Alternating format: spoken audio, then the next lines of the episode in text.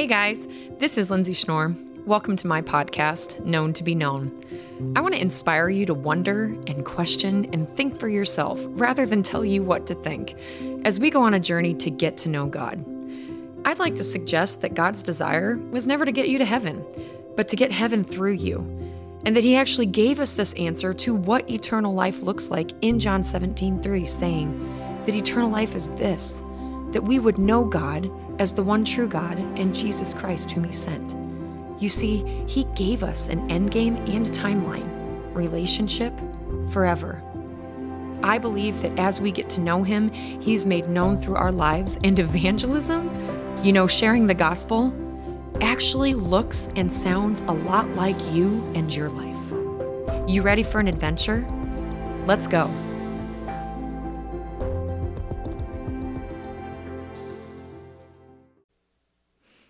Okay, pilot episode, known to be known. First question is always Who is this chick? What's her background? And why should I be interested? so that's where we're going to start. Um, my name's Lyndsie Schnoor. I am located in Solon, Iowa, right in the heartland of the United States. No, I'm not a farmer. I am a incredibly good housewife and mom of two incredible kids, my son Braden and my daughter Keaton man, I am parenting a high schooler and a preteen. Lord help me. Um, I've been married to my husband Marcus for uh, 17 years, and we are just doing life and getting to know the Lord in our own unique ways while actually like doing it in a totally human manner. Um, not perfect, but also not letting imperfection keep us from going after what God has promised us. And we will delve into that in later episodes because I do want you to know a little bit about me and why this is where I'm at right now. So, um, was born in Cedar Rapids, not far from here. I'm sure many of you guys are going to know these towns, and uh, grew up from a family that were Christians. They everybody that I've known in my family, in my history, knows Jesus. So a part of my story does not involve like a big transitionary moment of of coming to Christ. But in my traditional background, in the way that I was raised, the disconnect was that I have experienced some really crazy things in life, and there was no grid, there was no context within the traditional church that I grew up in, which left me um, alone and seeking answers and validity often in life. And when I say these crazy experiences, I'm talking like angels, um, seeing things that other people couldn't see, hearing things other people couldn't hear, radical dreams, and all of that being a part of my my normal. Um, and nobody really having a grid for it, and quite frankly, not being comfortable talking about it either. And then as I became an adult and was connected with other people that had like experiences, I finally found context for the way that I was put together, that I wasn't alone, I wasn't crazy, and actually might have a, a voice to invite other people into a narrative of saying, You're not the only one. And you being who you are is really cool and actually displays attributes and characteristics of a creator. Okay. So, for the formative part of my my growing up years, I grew up in a traditional church and man, we knew a lot about God. Went to Wednesday night studies, um, were a part of small groups. My my mom and dad were always in a leadership position, whether it was teaching or deacons or treasurer. My church was like my secondary home. My sister and I knew how to bust into the kitchen and get cookies while the sermon was going. We had hiding places in almost every part of the church. Um, I rented McGee and Me and you you name it in the in the Christian movie library um, like two three times a week. Veggie Tales was awesome when it came out, um, and I could walk back and forth to church. It, w- it was a safe spot like that. It was my jam. And then I hit preteens and started experiencing, um, quite frankly, a lot of really de- demonic stuff And here's where many of you, I'm aware, are going to go, okay, but really? Yeah, well, you can't argue with experience. So I'm I'm far past people being able to accept the things that I've experienced. So I just tell you and you can trash what doesn't work and you can actually start to question the areas that that maybe are pulling at something in your brain that you knew were there. But I had a, a long stint of not being able to sleep at night because I would have these demonic entities come into my room, sit on my chest, um, choke me out and I almost nightly would run as fast as I could. You guys, until I graduated high school, to my mom and dad's room where there was a pillow and a blanket that I would sleep next to my dad. And for whatever reason, I was safe being on the floor next to my father, which is, you know, I'm going to digress a lot too, a really cool metaphor for for later on in life that the covering of my dad keeps me safe and that's the same with my my eternal father but i go i go through all these like crazy demonic episodes. Um, my parents never questioned it. Uh, my parents have also been gifted to have similar experiences, so I was not ever thought of being crazy. But again, our church was not like the place that I could go and have conversations about these things that were going on because it just didn't have a grid. Um, I went through some really uh, hardcore depression and suffered from a serious eating disorder um, that was something that I would go on to face for almost a decade. And in in a deep desire for I believe now belonging that I just couldn't fit in and I had fed into the narrative that I was hearing in my mind that I was I was too much. I was too deep. Um, I was unrelatable. I was I was crazy um, people didn't like me. Like I know now was this narrative of of a real live person that wanted to kill and destroy everything about who I was, um, but wasn't aware of that and um, did not finish out two years of high school because of uh, essentially nervous breakdowns. And in the midst of all this, I, I was an extremely talented singer, vocalist, um, a, a great dancer, great actress. I was a triple threat, beautiful young woman, and literally had no idea about any of these things because there was an onslaught of attack at all times by because of either intimidation, assumption, or complete lack of relationship. And again, my formative years in high school, just it was very difficult. It's not something I look fondly back on. And um, I can see the faithfulness of God, even when I wasn't fully understanding at that point of of his capacity of of where he was in relation to me. Um, I say often that if I were to tell you what I thought then versus what I know now, I thought God was in like his office a billion light years away that I had access to, but I had to be patient and knock on the door when it was really important so I didn't disturb him. And he would for sure open the door and I could get onto his lap, but I needed to be respectful and and aware of the importance of what God was doing and I quite frankly had put the importance of everything in my life about as far down the list as possible. And let's see, fast forward to college. I went on scholarship to Iowa State University, uh, got a spot on the dance team, um, joined a sorority uh, because I was really terrible at making friends, and my parents thought that would be an excellent idea. they would laugh too listening to this right now. This is not a shot against anything. It's just laughable for who I am and my personality. I was literally being ripped between three different worlds and did didn't even have the overflow to do one of them right. So I get to the university, I'm in music college, which is so intense for anybody out there, crazy intense. Like I would say it's the engineering of the creatives. Was also on dance team, which was equally as intense because they wanted to serve excellence, which I'm a huge proponent of. And then I was in the Greek system that was also intense. And each one of them wanted to be the priority in my life. And with an already completely fractured foundation of identity, it broke me.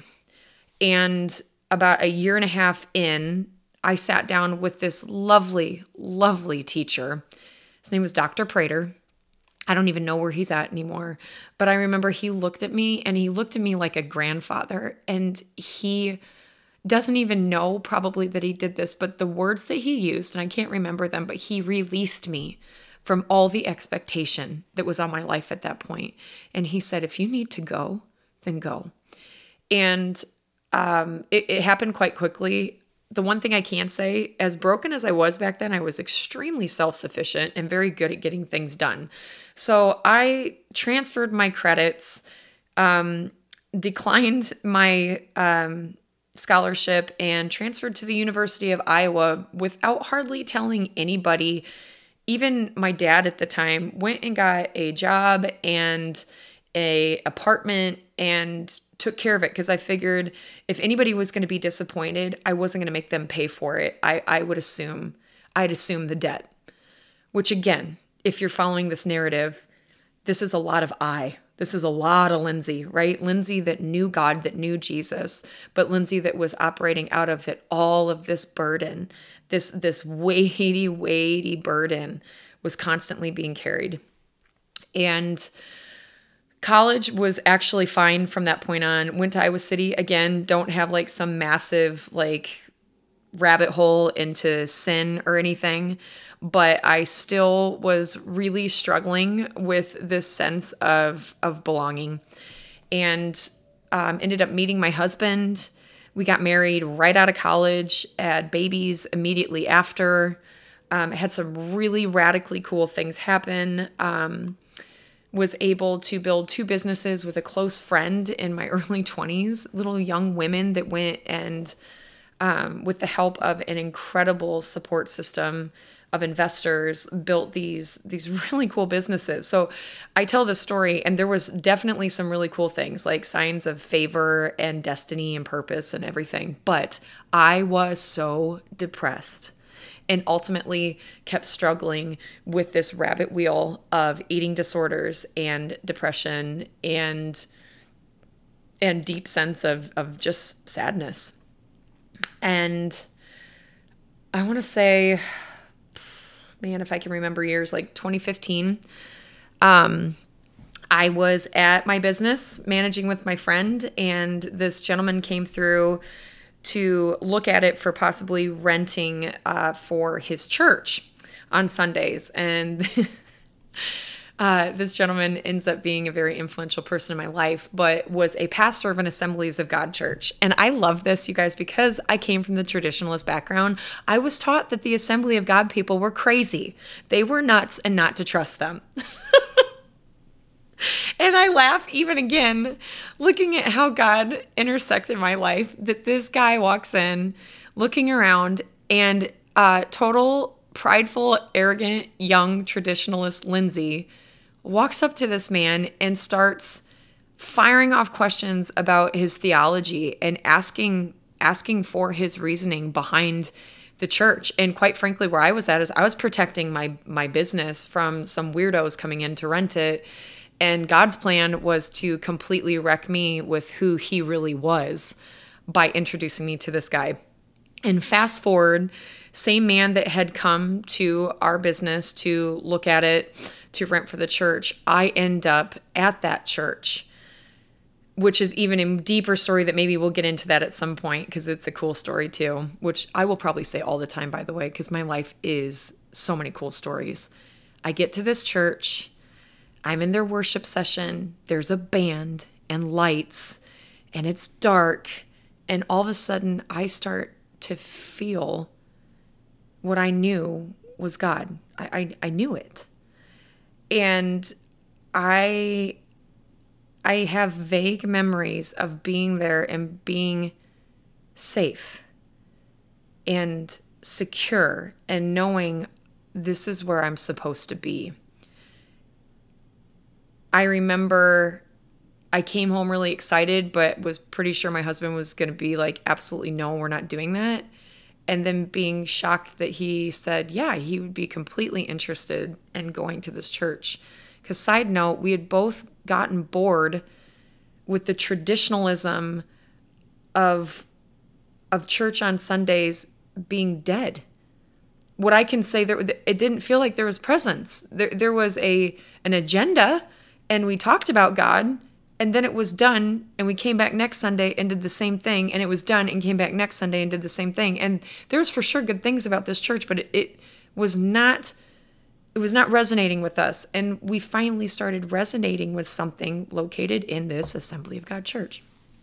And um, not long after that, we started, well, at least me, I should say, I'll speak for me. Maybe I'll interview Marcus one of these days. But for me, I started becoming so hungry for what these people believed God could do and that He wanted to do in me. That I didn't need to be the top of the line in leadership to be co laboring and and doing God's work with him. It was fascinating to me.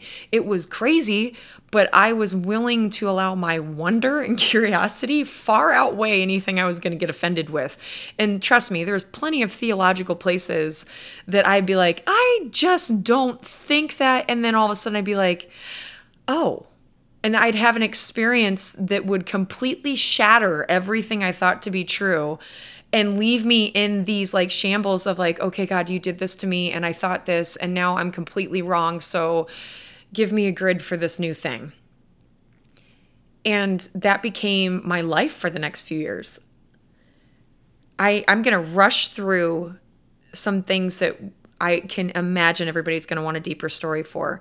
But in these in these formative years of the next phase of my life, I experienced radical instant healing from an eating disorder that I couldn't be counseled or medicated out of. I literally woke up one morning and heard the audible voice of Jesus say, You're healed.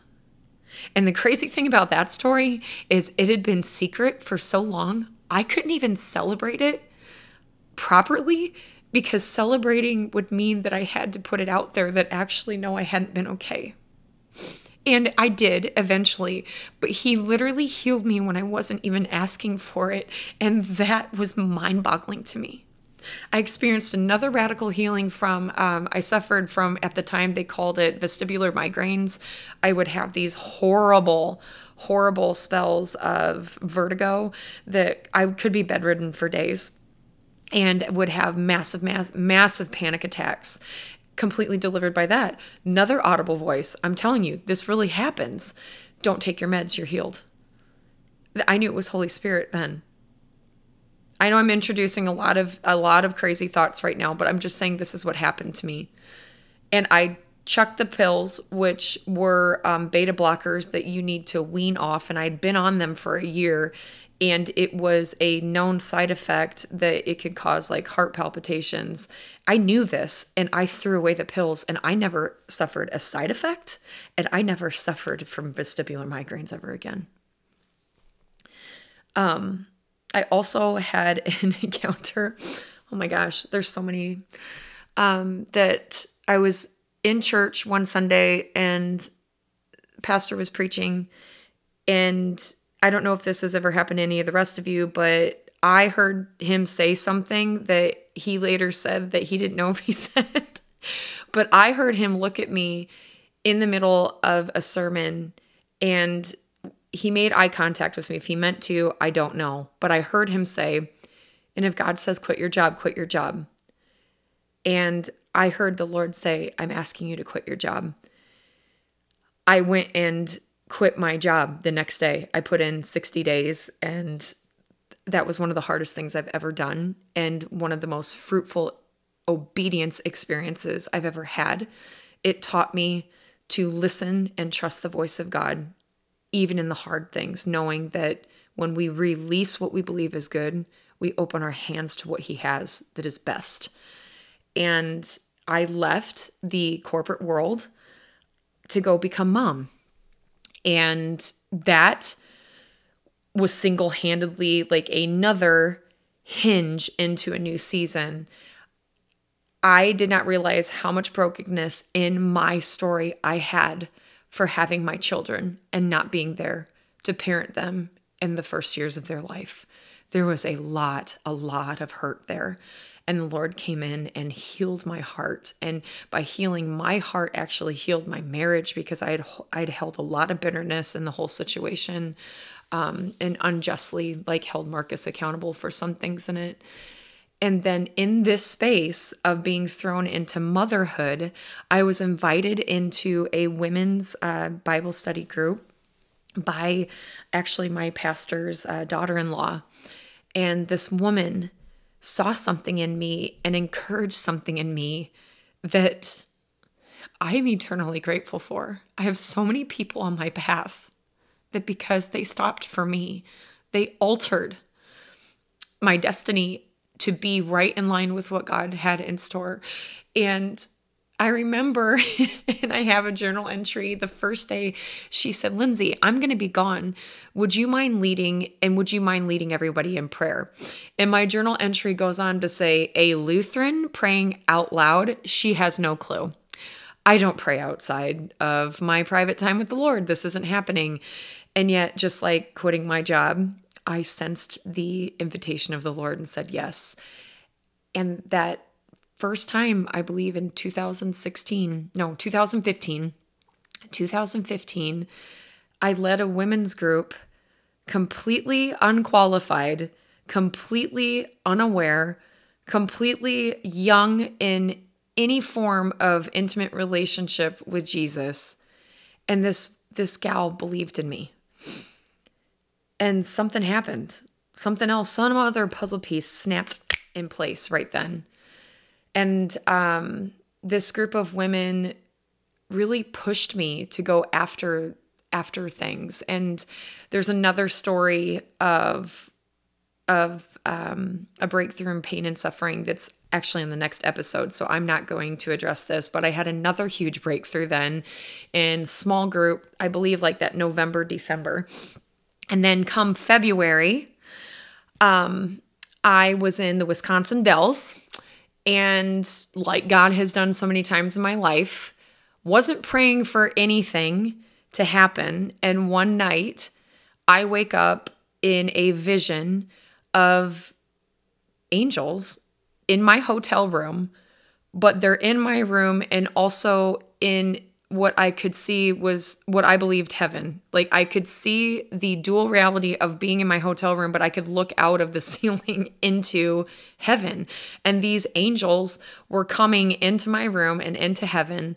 And I looked at me, you guys, it sounds amazing. So amazing again talking about it. I can see it like clear as day that I'm sitting there, but I can also see me sitting next to me and I'm aware that it's me me and my body, but then spirit me, which I also want to stop for a second.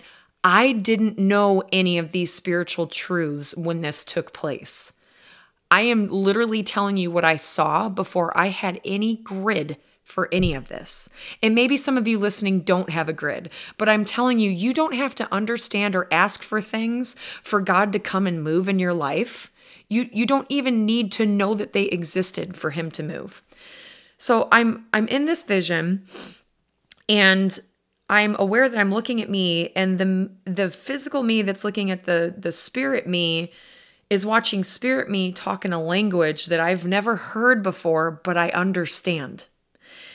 And I remember being aware of I I am speaking that language but I don't know that language and yet I understand that language and it feels it feels familiar. And I start speaking it with spiritual me. And at some point, this vision goes out. I'm sitting in my hotel room, like totally freaked out and amazed all at the same time. It's three o'clock in the morning. I have the date written down. I know it's February 2016. And we had adjoining rooms with my parents and my sister and brother in law. So I go into like the little shared kitchen living room area. And my mom happened to be awake. And she's like, What are you doing? I find it incredible that she was awake. I think that was ordained. I was like, Okay, so this is what just happened. And I, my mom was like, that sounds amazing. Uh, you should talk to your pastor about it. It sounds like a baptism in the Holy Spirit. Like, what in the absolute heck is a baptism in the Holy Spirit? I didn't ask for that. I don't even know what that is. So we get home from Wisconsin Dells. I actually don't remember who else I shared this with. And I I literally drove to my church, went into my pastor's office and was like, this happened to me. What the heck happened to me? And subsequently, um, I become discipled in the fact that I God, for whatever reason, decided to meet me in this way, and I received the gift of tongues. Um, I still at this point have no grit or context for what it is, but because God gave it to me, I just started using it. Figured, why not? So, before anybody gave me like a scriptural or theological reference to what I had, I just figured if God gave it to me, it's got to be cool and it felt familiar. So let's go for it. And started speaking in tongues quite often, all the time, really. And would I, this is so many more stories. I'll just say that life got really cool. So I'm speaking in tongues all the time. Feel like it's like this cool little thing. You know, God gave it to me, didn't even ask for it. Feeling really cool about this. And then I want to say very I think like in tandem with all this, I was also um, co co-leading worship, which at this church I, I was never singing a song alone. I was always harmonizing, but was up at part of the leadership team. Uh, which again, another story for how God redeemed music in my life, but was part in this redemption process of singing, and baptismal Sunday was coming up. And I remember having that moment with the Lord and really feeling this invitation to get baptized. And I was like, I am not doing this again. I was baptized as a child. I did it, check the list. This doesn't need to happen again. And it was a really big spot of contention with me um, and the rest of my friends in church, as well as just God Himself. That how dare anybody think I need to get baptized again? um, get led into this like experience where I felt the need to basically write like a college uh, final exam paper on why I don't need to get baptized again. And after spending a week going through the scriptures and poring over the history of infant baptism, realized there was actually nothing in scripture to support my argument with believing that my baptism was in fact what God was asking me to do. And I'm telling you my story. Again, I know this can be super offensive for people. I am not going to judge or affirm anybody's decisions when it comes to these like these big things but i do believe that if god is is pushing at something or inviting you into a conversation about baptism go there with him and go there with him with all your questions, with all your tradition, with all your understanding and be open-minded. That's that's one thing I ask. I came to the conclusion I wasn't getting baptized that Sunday, but I was on worship team. So I was on the stage as they were getting everyone lined up for baptism. And in this church that I was a member at the time, um, we did the big full immersion. So the big bath tank was up at the front. There was probably, I don't know, like 10 people. And the stage was probably three and a half, four feet off the ground. Like, well, that's probably tall. Three, let's say three, three and a half. And we're getting ready to sing. Oh, come to mm-hmm, the Father's arms are open wide the precious blood of Jesus Christ. And right around there, I get totally apprehended by the Lord again.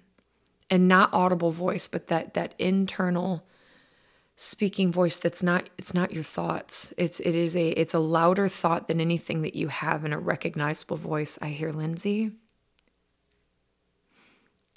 Whether you're right or wrong about your theology, if I asked you to get baptized, Would you do it for me? It was the sweetest, kindest voice. And I turned around and handed my microphone to the person next to me and jumped off the stage and went and got baptized. And March 13th, 2016 was when everything changed to an accelerated, incredible degree. And we're going to stop there for today. And we'll continue tomorrow with the introduction of who this chick is and what she's up to. Thank you for listening today. I hope you have found places in your thinking or belief systems that have been encouraged, challenged, or my hope, quite frankly, introduced to completely new concepts. You want to stay connected? Visit me at my website at known to be known. That's the number two and a little b dot com. You can go there to be a part of the blog or to submit to be a member so that when new podcasts and new blogs are released, you're the first to know about it. Can't wait to see you next time.